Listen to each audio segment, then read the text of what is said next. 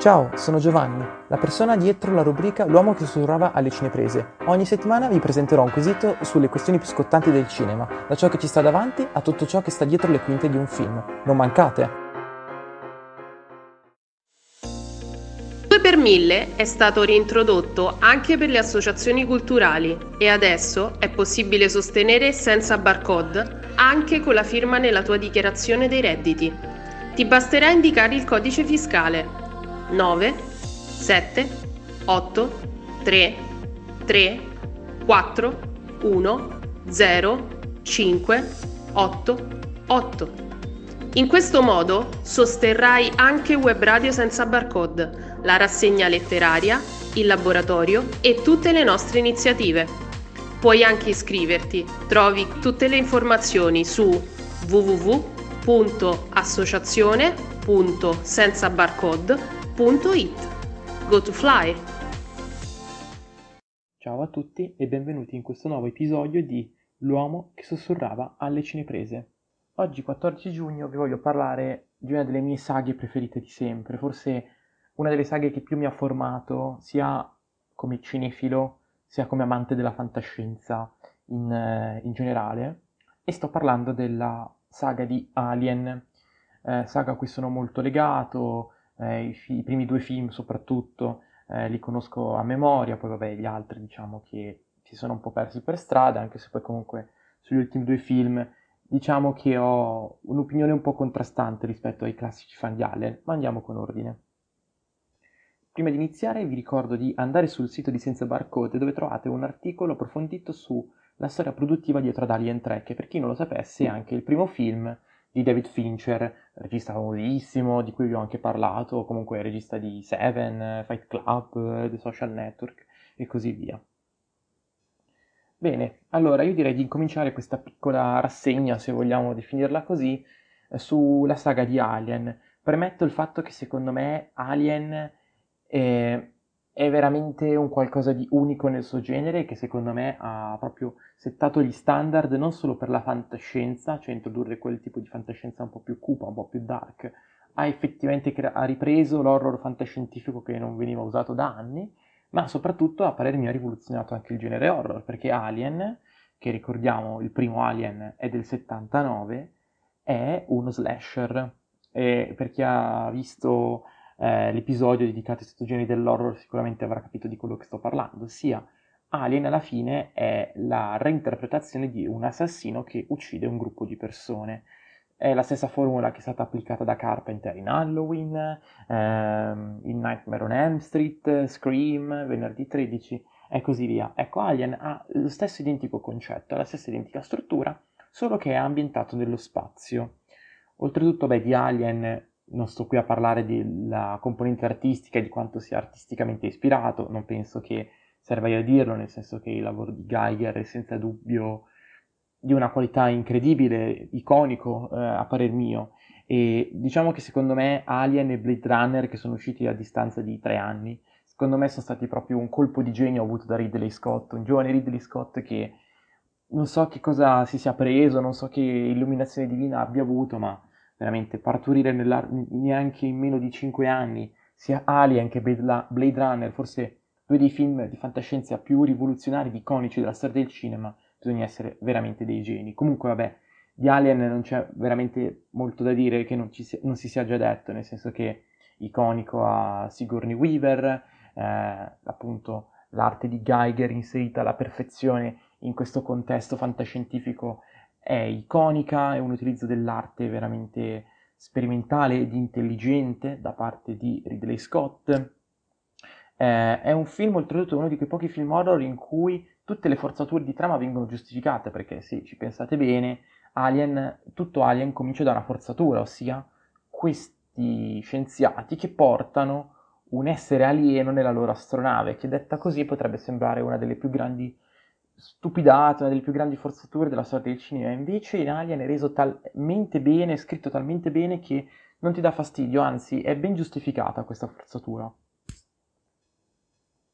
Andando avanti con gli anni troviamo Aliens, il secondo film uscito a distanza di molti anni, film di James Cameron, si cambia completamente genere, si passa dal, dall'horror con, con un'idea vicina allo slasher, al classico film d'azione anni 80, con eh, questa figura femminile che poi è diventata effettivamente iconica perché Ripley nel primo film era un semplice personaggio che poi sì, verso la fine dimostra la sua forza, la sua indipendenza, però diciamo che secondo me l'immaginario collettivo legato a, a Ripley e a Sigourney Weaver nasce proprio con Aliens. Anche questo tecnicamente fantastico, veramente si vede la mano di Cameron, comunque si vede che è la mano dello stesso regista che ha fatto i primi due Terminator, perché la qualità è quella, la qualità nella regia, nell'uso dei props, nelle scenografie, nella, nella, nel girare l'azione, nei dialoghi, nei personaggi, si vede che è Cameron. Personalmente mi è piaciuto molto, anche se sono molto, molto legato al primo film, oltre per il forte impatto che ha avuto il primo film, ma soprattutto perché il primo film veramente crea un'atmosfera unica non che in, Aliens non ci sia, anzi, Aliens è un film bellissimo, sono semplicemente due prodotti che, benché siano dello, della stessa franchise, della stessa saga, sono due prodotti molto diversi. Abbiamo un horror e un action. Personalmente sono molto più legato al primo Alien perché appunto più iconico e perché è stato il primo film a introdurre appunto l'utilizzo dell'arte in questa maniera particolare, insomma, cose che Aliens, invece Aliens ha ripreso il lavoro già ben fatto da Ridley Scott ed è stato reinterpretato alla maniera di James Cameron, come sapeva fare nei primi anni Ottanta. Vado velocemente adesso su Alien 3 e Alien la clonazione, nel senso che su questi due film non è che ci sia molto da dire, nel senso che vabbè, di Alien 3 ne ho già parlato molto approfonditamente nel, nell'articolo che trovate sul sito.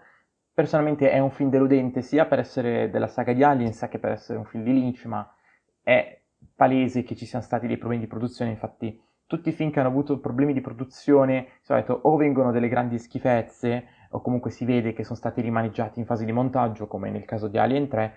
oppure si rivelano dei grandi capolavori come Mad Max, l'ultimo Mad Max, ma sono veramente casi rarissimi,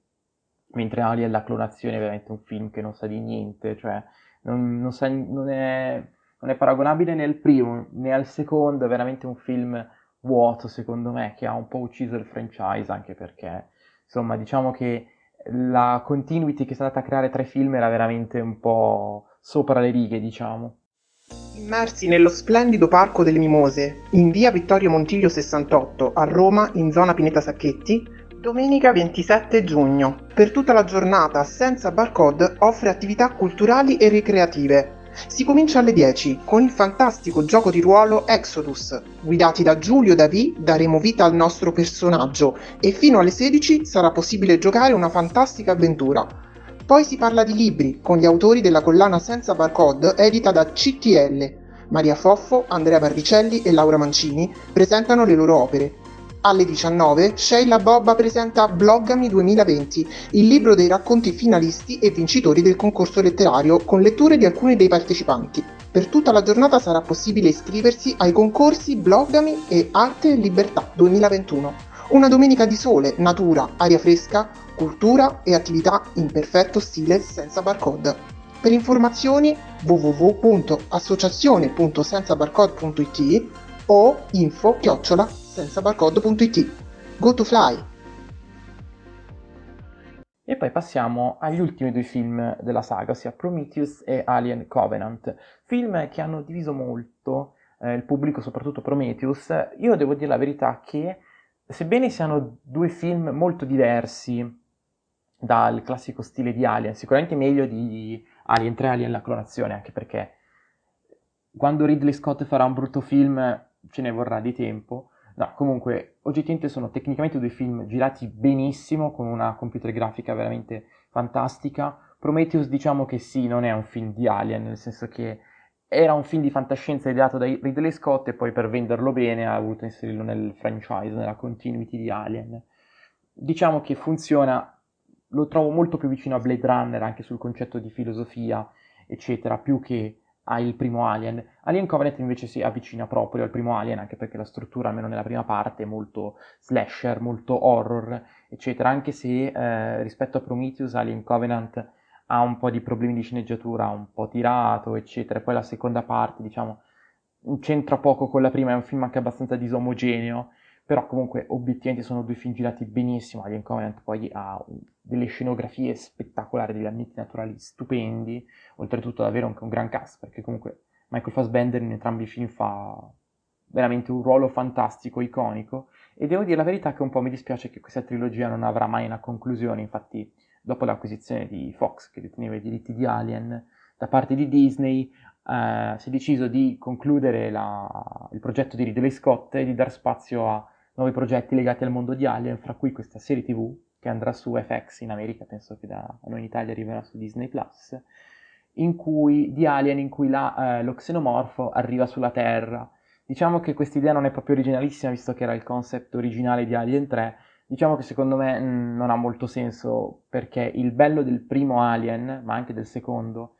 e anche la tagline del primo film proprio che diceva nessuno ti può sentire urlare nello spazio, era questo il bello, ossia questi esseri umani che scappano da questa creatura molto molto più forte di loro e spaventosa, bestiale sotto tutti i punti di vista e loro sono soli nello spazio e nessuno può aiutarli. Ambientarlo nella, sulla Terra, mh, mm, diciamo che si potrebbe andare a creare un po' l'effetto Godzilla o, Pianeta delle Scimmie, secondo me, che c'entrano poco con Alien, però vabbè, abbiamo capito che Alien è un franchise che con gli anni tende a cambiare un po' di genere, siamo passati da un horror a un film action, a film, vabbè, Alien 3 e la colazione sono abbastanza action, se vogliamo, a film con tendenze un po' più filosofeggianti.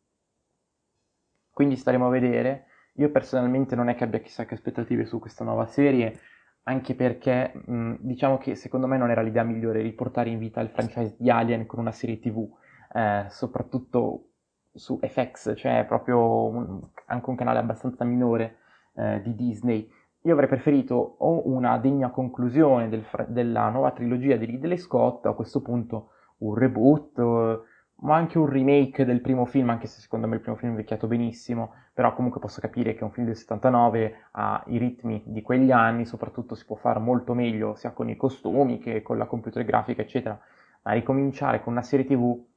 non lo so, non mi convince molto. Detto questo, io vi ricordo di andare sul sito a leggervi l'articolo che ho scritto sulla produzione di Alien 3 perché è molto molto interessante. Spero che questo mio pippone sulla saga di Alien vi abbia un minimo interessato e noi ci vediamo settimana prossima. Ciao! Ciao, sono Giovanni, la persona dietro la rubrica L'uomo che sussurrava alle cineprese. Ogni settimana vi presenterò un quesito sulle questioni più scottanti del cinema, da ciò che ci sta davanti a tutto ciò che sta dietro le quinte di un film. Non mancate!